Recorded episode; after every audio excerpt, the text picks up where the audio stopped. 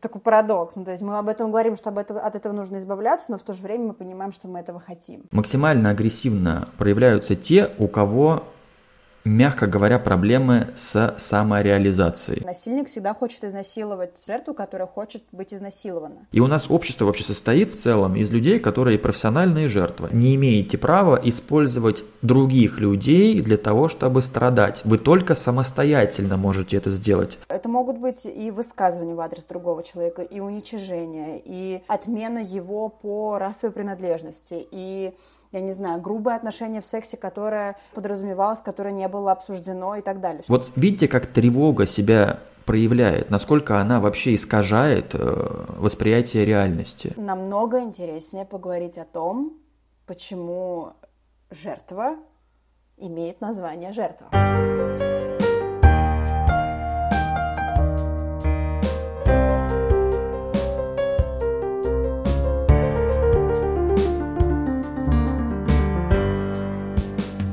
Ну что, привет-привет. Добрый день, Анна. Привет всем нашим радио, так скажем, слушателям. Да. Антон, история. Готовы слушать? Всегда готов. Обожаю, когда мне удается э, выцеплять интересные истории от моих э, друзей, э, знакомых, приятелей и так далее, и когда они мне разрешают о них рассказывать. Я была на отдыхе с моим другом, и мы с ним обсуждали Сначала мы обсуждали алкоголь и то, стоит ли его пить или нет, и как-то таким образом мы пришли к разговору о том, что он сказал, я бы не хотел больше никогда в жизни иметь секс с женщиной, которая выпила или которая пьет. Я подумала, что сейчас пойдет какой-нибудь разговор о том, а, какой ужасный секс, когда человек пьяный, ну что-то наподобие притупленных э, ощущений и так далее но его история была намного интереснее. Она очень коррелируется с тем, о чем я хотела говорить в этом выпуске. Собственно, все совпало.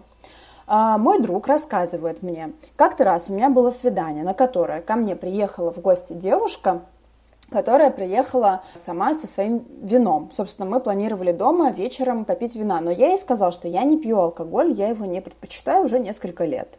Она сказала, что без проблем, и, собственно, выпьет одна, ничего в этом плохого не видит.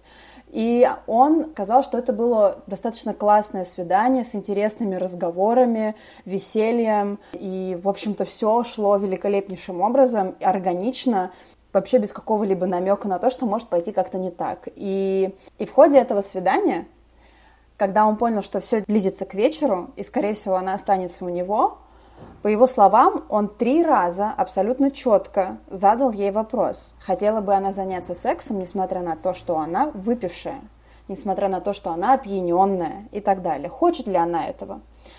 И он такой, он достаточно, недостаточно, а он очень аккуратный человек, и он вообще, в принципе, не умеет людей вообще просить делать то, чего они не хотят. Я думаю, что он в целом не очень любит просить людей о чем-то, то есть поэтому я верю в то, что это было несколько раз спрошено, и он говорит, что все три раза на мой четкий вопрос, хочет ли она, она отвечала четкое «да».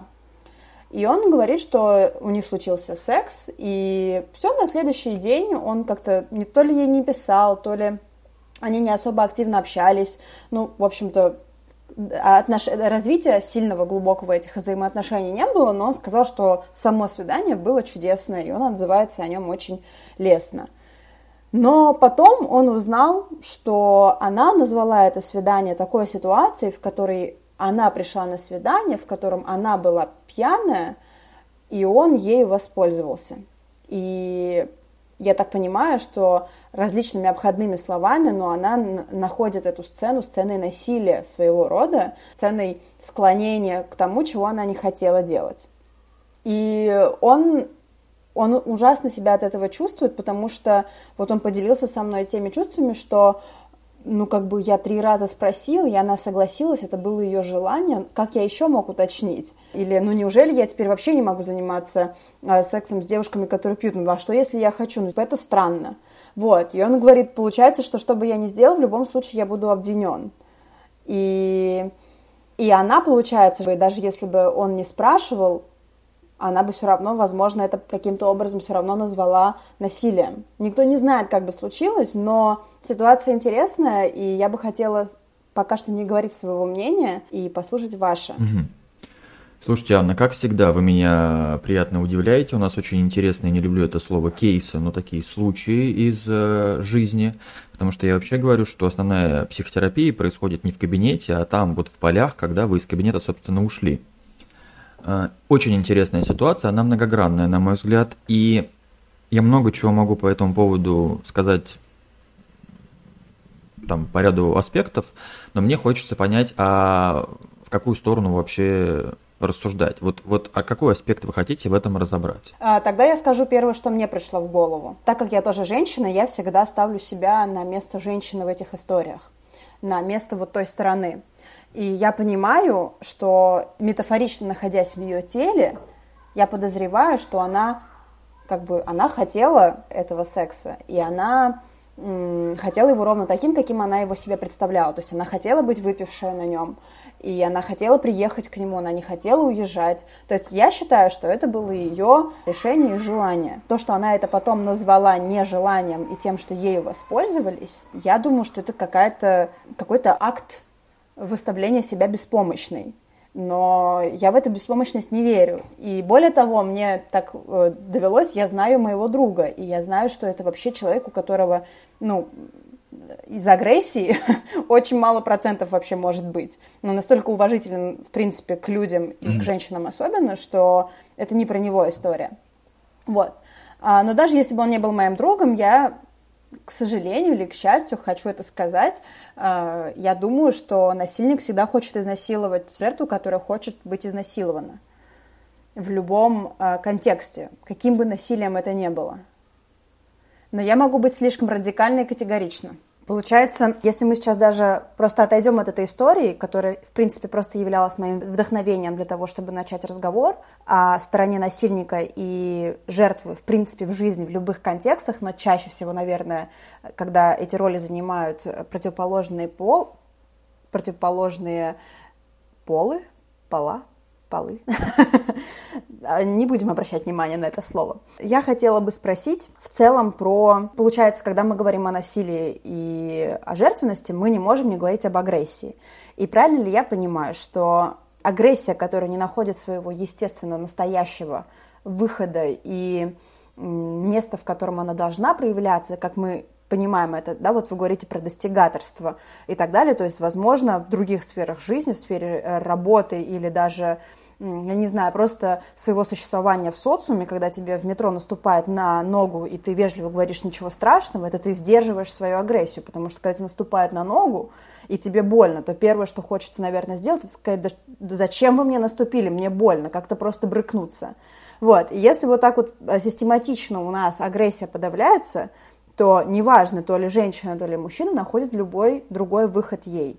И насилие эмоциональное чаще всего, или же вообще другое, я почему говорю именно про эмоциональное э, и сексуальное, мне кажется, что эти два вида насилия сложнее всего распознать просто и назвать их реально насилием.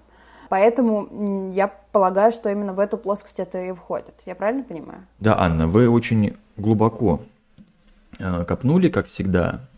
И Вообще мы по насилию и по, по агрессии, если э, правильно, можем вообще говорить об определенных качествах э, личности человека. Потому что зачастую в нашем социальном мире агрессивно проявляют себя люди, вот слушайте внимательно сейчас, это, это и вам персонально будет полезно, и для вообще анализа окружающих людей. Максимально агрессивно проявляются те, у кого мягко говоря, проблемы с самореализацией. Это их способ компенсации. Это вообще, если в целом про, про агрессию.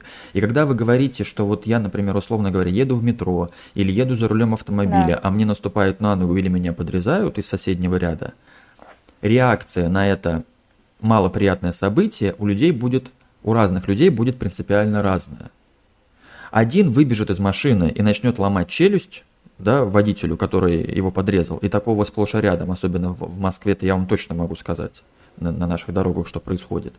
А другой э, улыбнется и пропустит, и поедет дальше, даже не заметит, и через три секунды не вспомнит про это обстоятельство. Это два, потому что принципиально разных человека. И первый использует это, это обстоятельство для того, чтобы компенсировать кое-чего, а второй А второго, у второго такого, такой задачи вообще в принципе не стоит. И реакция на то же самое, там, э, отдавленную ногу в метро тоже принципиально разная. Кто-то пойдет э, отношения выяснять на 40 минут, а кто-то даже не заметит особо. Почему? Потому что еще есть такая штука, вот такая, знаете, вот те, кто выясняет отношения постоянно, сплошь и рядом, и ищут какую-то справедливость, они живут в очень догматичном таком восприятии себя и мира, что почему-то они такие люди, которым на ногу никто не может наступить, если вы в метро едете. Вот мне, например, можно наступить и отдавить обе ноги. И я по этому поводу, честно говоря, не пойду 40 минут э, выяснять отношения, потому что у меня просто нет свободных 40 минут на эту ерундистику. Возвращаясь теперь к нашим героям и нашей ситуации. На самом деле, когда я вот эту вот всю философскую концепцию начал рассказывать, она очень практически применимая.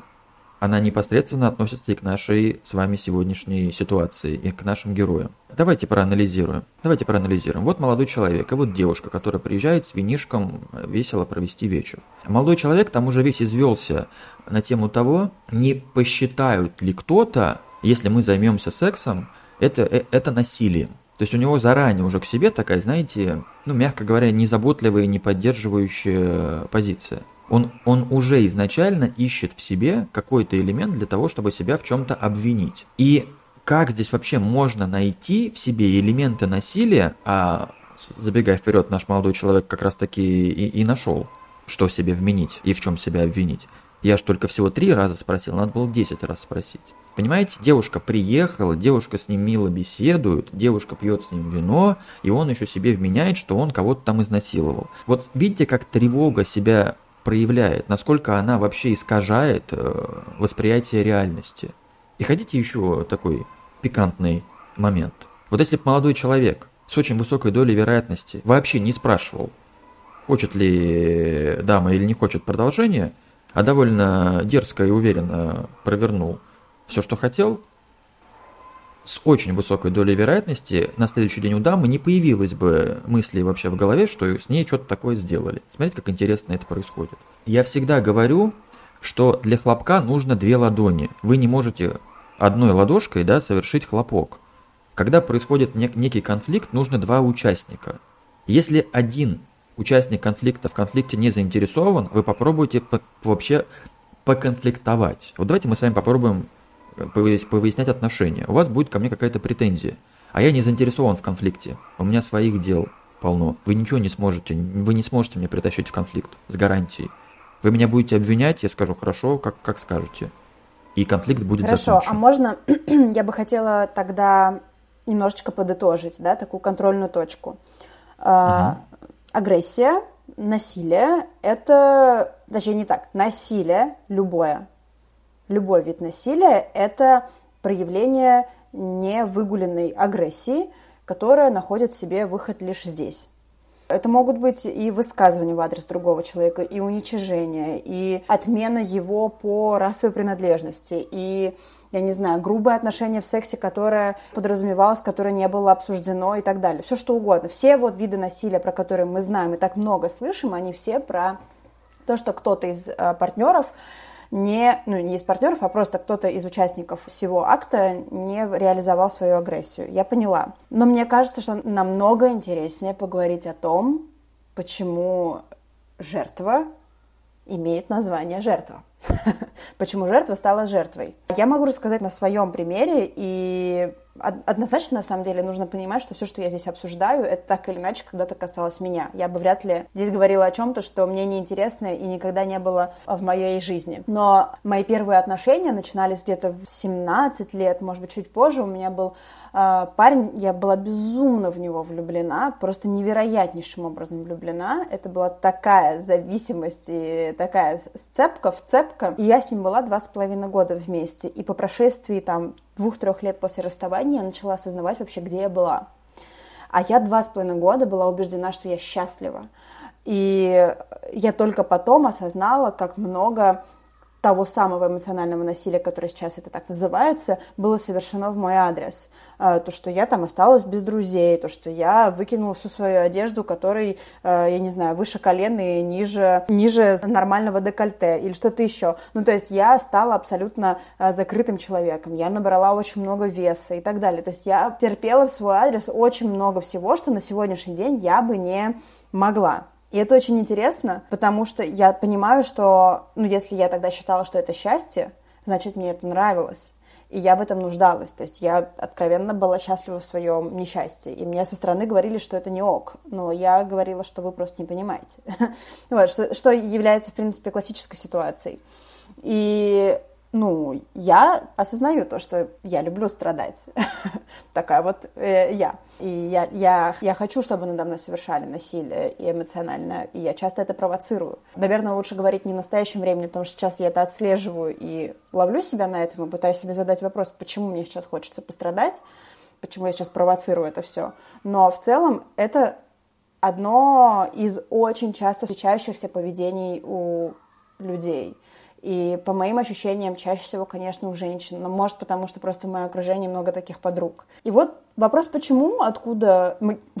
Откуда мы знаем, откуда это, да, мы понимаем, что это из детства, но мне очень интересно, как формируется эта история, почему мы ее не осознаем, и как начать ее осознавать, и как начать от нее избавляться. Прекрасный вопрос, прекрасный. Да, э, мы с вами не первый день э, не в браке, но занимаемся подкастом. И неоднократно мы уже говорили, что все мы родом из детства. И эта концепция в головах, вот эта вот прерогатива быть жертвой, она оттуда же. Другое дело, что в нашем невротическом обществе эта история еще и постоянно социально поддерживается, литературно, социально и так далее. Значит, давайте возьмем какой-нибудь такой классический собирательный образ. И, кстати, когда вы говорите, что эта история свойственна исключительно, ну или в большей степени девушкам и женщинам, это совершенно не так, потому что, вы знаете, с каждым годом у меня в терапии все больше и больше, наконец-то, мужчин образовываются, и я подтверждаю постоянно, что мужчинам также свойственна вот эта вот прерогатива и настройка на страдания, как и женщинам, просто они ее там стараются как-то скрыть и завуалировать. Но в терапии оно все вылезает. Значит, вот давайте себе представим какую-нибудь маленькую девочку, которая растет в социально очень, казалось бы, здоровой семье, э, там мама преподаватель английского, папа доктор философских наук, золотые вообще люди, все прекрасно, здороваются с соседями, значит, выгуливают пушистого пса по утрам, все прекрасно. По выходным ездят на дачу, помидоры собирают, угощают соседей. И вот только с небольшими, знаете ли, внутренними такими приколами, мягко говоря, которые видны только изнутри семьи. Например, в такой семье папа с мамой будут очень догматично простроенными, тревожными людьми с 99% э, вероятностью. И они вот эту вот тревожность будут с детства транслировать своему ребятенку, нашей героине маленькой девочки. В этой семье с 85% вероятностью будет табуирована тема денег, эмоций, соответственно, секса и интимной жизни. И папа будет шарахаться от мамы каждый раз в коридоре, обходя ее за 50 метров. В целом у нашей героини складывается такое впечатление, что любовь и взаимоотношения в интимном плане между э, мужчиной и женщиной – это вообще история про страдания, про терпение, про компромиссы. И вот у нее это на уровне, знаете, такой ну, стратегии – закладывается. Это и есть невротическая стратегия, и я в, в эти моменты говорю, что самая распространенная вредная привычка э, людей вообще, и не только касательно Российской Федерации и стран э, там, бывшего СНГ, это привычка, это привычка страдать. И вот эта привычка страдать поддерживается уже в более взрослой жизни через набор невротических стратегий. Вот вам, пожалуйста, позиция жертвы. И такой человек бессознательно, пока не начнет с этим предметно работать, будет искать таких партнеров, такие ситуации, такие обстоятельства, где будет подтверждаться э, вот эта вот идея того, что не жили хорошо, и, собственно, нечего и начинать. И она будет искать, наша, наша, наша героиня будет искать партнеров, которые будут каким-то образом проявляться к ней агрессивно. Она будет это терпеть. Она будет чувствовать, что да, да, вот все складывается вот так, как я привыкла. Мне на самом деле внутренне-то, если буду честна с собой, хочется совершенно другого. Но привыкла я вот к такому. А принципиально менять взаимоотношения с собой и с другими людьми, пока еще как-то вот кажется, что как будто бы даже нереалистично. Я, я себе ресурсы не чувствую. И лучше уж будет вот так, как я привыкла. Да, дискомфортно, но, как, как ни странно, не так тревожно. Тут хотя бы понятно, что делать вообще. Вот это позиция жертвы. И у нас общество вообще состоит в целом из людей, которые профессиональные жертвы. Я сам был мега профессионалом, просто топ-1 э, по навыку, вот э, я найду, где пострадать. Вот я вам совершенно откровенно про это говорю. Я знаю, как тяжко из этого выбираться. Но в то, же, в то же время я знаю, что насколько оно того стоит. Я бы надо было бы 10 раз прошел бы эти переломные этапы. Потому что это, это совершенно принципиально другое качество жизни. Туда уже меня ни за какие ковришки обратно не заманить. Дальше. Вы спрашиваете, а, а как? А что с этим делать? А как выбираться? Во-первых, на первом этапе важно вообще понять, осознать и прочувствовать, а вам вообще оно надо выбираться или не надо. Потому что из 100% людей, которые сейчас нас, нас услышат, по-настоящему к этому готовы и этого хотят, процентов, дай бог, 25-27. Большинство, и это неприятная мысль, друзья мои, заранее извиняюсь, если будут честны с собой, они скажут, ну его нафиг вообще, мне и так нормально. А то тут надо будет все вообще перекраивать и перестраивать. Ну, если честно, я, я с одной стороны хочу, да, согласиться, но просто поделиться тем, что это очень абсурдно звучит, потому что говорить о насилии и делать из этого большие художественные картины, делать из этого материалы, делать из этого проекты, считать это большой важной повесткой. И я, ну, я как бы однозначно считаю, что это важно, об этом нужно говорить, но в то же время мы понимаем, что если это не прекращается, если это не останавливается, если это только в геометрической прогрессии растет, то здесь как бы одно, с одной стороны мы понимаем, да, что это структура власти так устроена, э, это одна из частей ее, ее ответственности, которая этим не занимается, но в то же время мы понимаем, что у нас это просто глубоко простроено в обществе желание, готовность, терпимость э, к разному роду насилия.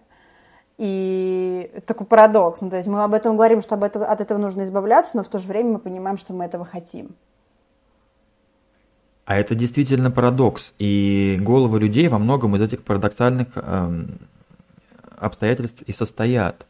Вот невротик, тревожно простроенный человек, тревожно простроенная личность, это человек, который будет с пеной у рта доказывать, что он вот э, первый борец э, с насилием и с агрессией. Как, как, как бы странно ни прозвучало, это будет человек, который потребляет этот продукт. Вы просто откройте э, афишу, киноафишу, посмотрите, какие фильмы сейчас идут. Э, да, сейчас мы как, э, тогда и сегодня мы сейчас к этому дойдем. Вы увидите, что процентов 80 это какие-то фильмы, где кто-то кого-то бьет по башке, кто-то у кого-то что-то от, отпиливает, расчленяет, и люди идут на это. Как вы думаете, почему? Потому что это будоражит определенные э, структуры их мозга, потому что они получают от этого в том числе и эндорфины определенные, потому что это насилие там на экране происходит. А я такой сижу вот в безопасности, кушаю попкорн, обнимаю девушку за коленку, и мне вот тут вот как бы здорово. Понимаете, в чем дело? А теперь про тогда и сегодня. Спасибо, вы прям с языка сняли. Вы сказали, что сейчас происходит вот эта вот актуализация, да, как будто бы вот этих вот э, агрессивно-насильных ситуаций, что ли, обстоятельств. Я здесь категорически не согласен. Я глубоко убежден, что общая, простите, пожалуйста, температура по больнице у нас в целом одинакова, если исторически отследить. Просто вот эта потребность э, в, в том числе в насилии и в, и в реализации агрессии, она в разные времена реализуется или компенсируется по-разному. Вот и все.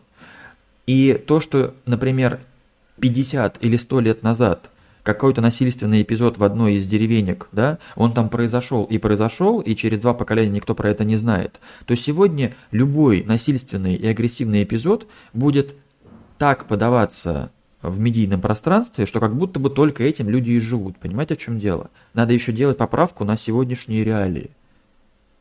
Я вам даже больше скажу, насилие не стало в целом больше. Это, это когнитивное искажение современного человека. Это иллюзия, что, что когда-то раньше насилие было меньше, а сейчас мы все вот в этом погрязли. Это не так. Друзья мои, пожалуйста. Вот сейчас, чтобы немножечко освежить ваш фильтр восприятия, вы просто представьте себе какой-нибудь какой бивак древнего человека, да, стоянку, и посмотрите, как там все мирно, тихо, спокойно и демокративно решалось. Ну, конечно же, это не так. Человек брал камень в руку, палку и шел добывать себе ресурсы, жен, внимание и все остальное. Мы сейчас как раз-таки наоборот живем в обществе, которое максимально э, от этого ушла и абстрагировалась. Но полностью от этого уйти, абстрагироваться невозможно, потому что это часть нашей природы. Простите, пожалуйста. Мы с вами не белые, пушистые э, игрушечки, э, зайчики. Я вам больше скажу, зайчики. Вы посмотрите, что зайчики делают. Я знаю, я вот вообще несколько лет подряд э, лето проводил в деревнях, я знаю, как себя ведут зайчики, э, кошечки, собачки и коровки. Это не то, что вам показывают в тиктоках. Зайчики благополучно кушают свое потомство, если до них добираются и так далее и тому подобное. Это у нас такая, знаете, вот современное, инфантильное такое вот э, восприятие этих вопросов. Я не расстроить вас хочу, я хочу вернуть вас в реальность. А только в реальности все самое вкусное, что вы можете себе воссоздать. А в иллюзиях вы никогда не будете качественно жить. Именно поэтому мы с вами обсуждаем такие важные, фундаментальные вопросы – и они зачастую бывают не самыми приятными. Но это важно.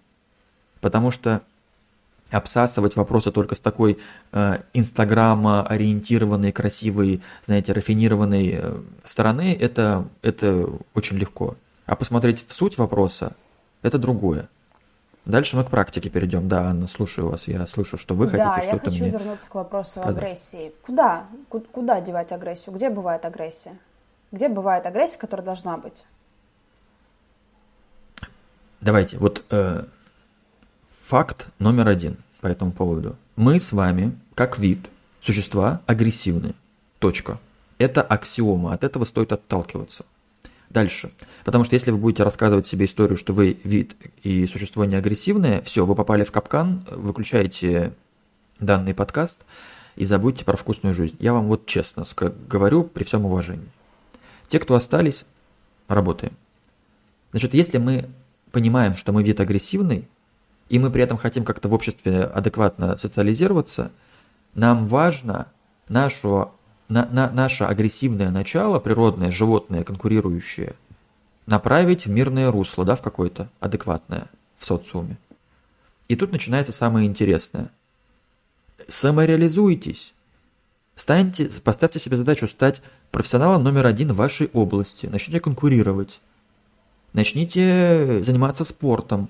Гигантское количество агрессивного начала можно продуктивно пустить в, в спорт, при этом накачать себе красивую попу, плечи и, и сбросить лишние 15 килограмм. Вообще огонь, по-моему, супер.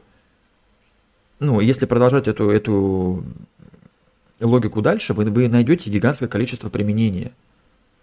А секс, вы считаете, вот интимную жизнь каким-то таким ну, совершенно наоборот, кажется, штукой, что ли? выход напр... Э, собравшегося напряжения.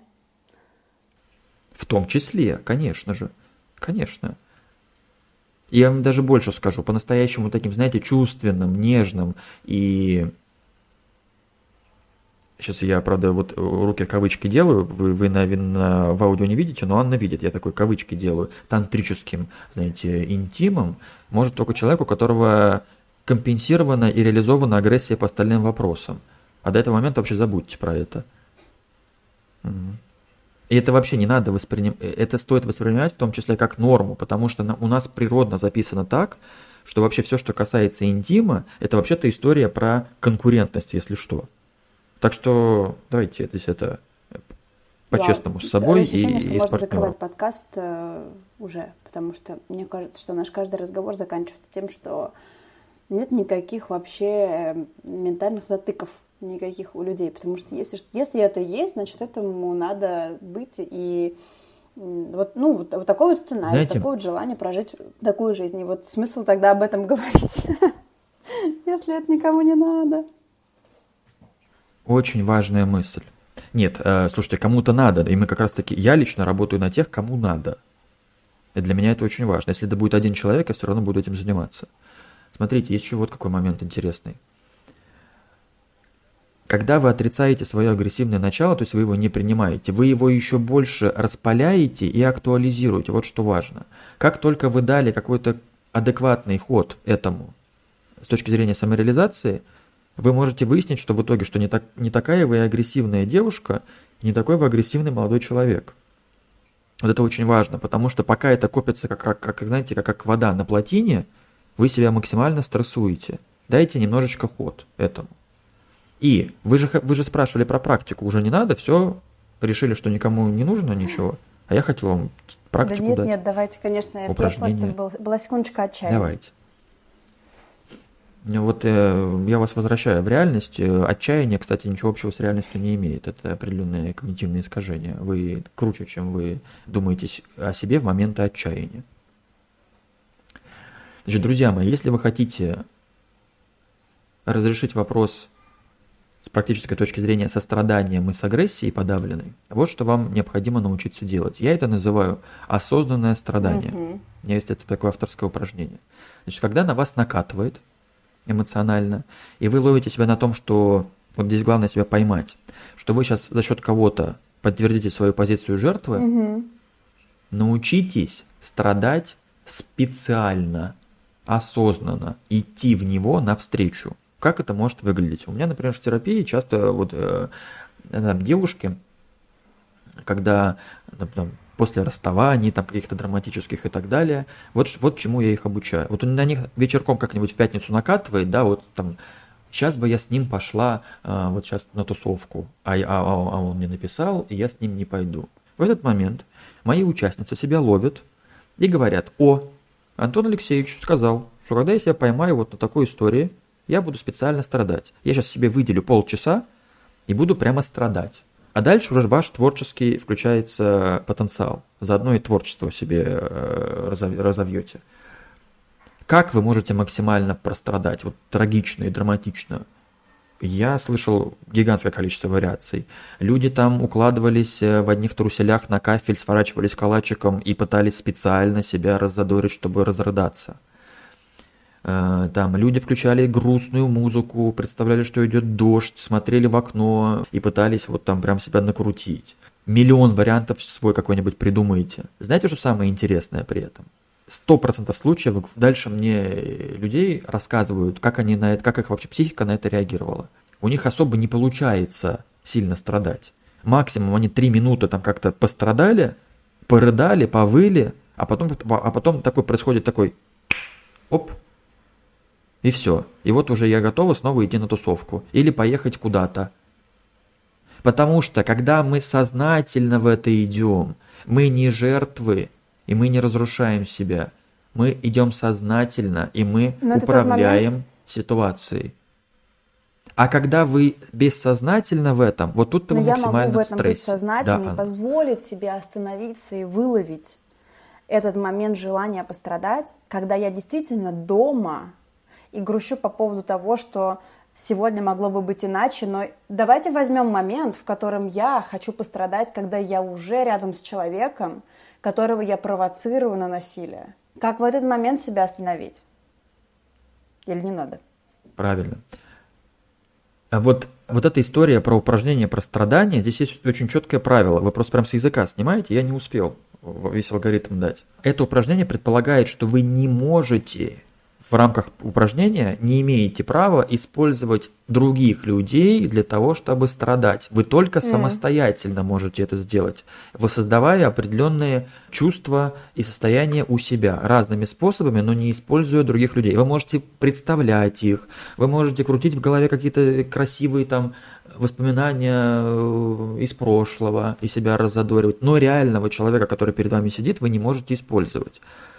И есть вообще еще крышесносная вообще тема. Те, кто смогут это сделать, друзья мои, вы, мягко говоря, будете в шоке от того, как вы можете жить. Если вы знаете, что вы привыкли страдать, введите у себя в неделю 2 часа на страдания. Специально. Вот у вас. Вторник, 19 э, часов, с 19 до 20 вы страдаете по графику. И, не знаю, в четверг с 15 до 16. И вы 2 часа специально по графику начинаете, вот у меня там будильник прозвенел, я пойду пострадаю. Вы увидите, что у вас страдать не получается. И вам оно вообще уже не очень надо. Надо вам надо было, пока вы в позиции жертвы. А когда вы делаете что-то специально и по графику, вы уже не жертва. Вы управляете ситуацией. Вы хозяин положения. Получается, что Это наша героиня другое. из начала подкаста, которая взяла вино и поехала к мужчине домой, она поехала на свидание, чтобы пострадать, но с его помощью, чтобы он был инициатором Конечно. насилия. Мамочки. Конечно. Цикл закрылся. И я вам больше скажу, это и со стороны и нашей героини было, и со стороны нашего героя. Потому что если бы оба наших товарища не были невротически тревожно простроены, они бы не дали себя использовать с точки зрения инструмента для того, чтобы поддержать другому человеку страдания. Потому что такой молодой человек, например, говорит, слушай, вот там условно говоря, меня не получится в, в эту историю втянуть, мне не получится вменить чувство вины. Ты можешь свою жизнь калечить и свое качество жизни снижать как угодно, но не моими руками. Всего доброго. И все, и заканчивается на этом. А человека можно куда-то втянуть и заставить его пострадать, только если он сам дает бразды управления об этом. И поэтому еще раз, вот важная мысль, которую я хочу закончить. Эмоциональные вот эти модные сегодняшние страдания можно вменить только человеку, который открывает дверь и говорит, давайте, я готова пострадать. Если вы на это не настроены, я посмотрю, как у вас получится вменить мне какие-то страдания. Я думаю, на этом стоит заканчивать, потому что здесь очень много того, над чем стоит подумать и с чем стоит поконтактировать в эмоциональном плане. Я вообще считаю, что данный сегодняшний подкаст не стоит слушать подряд и взахлеб, а его стоит слушать кусочками. Спасибо. Спасибо, Анна. Спасибо большое. Успехов, друзья!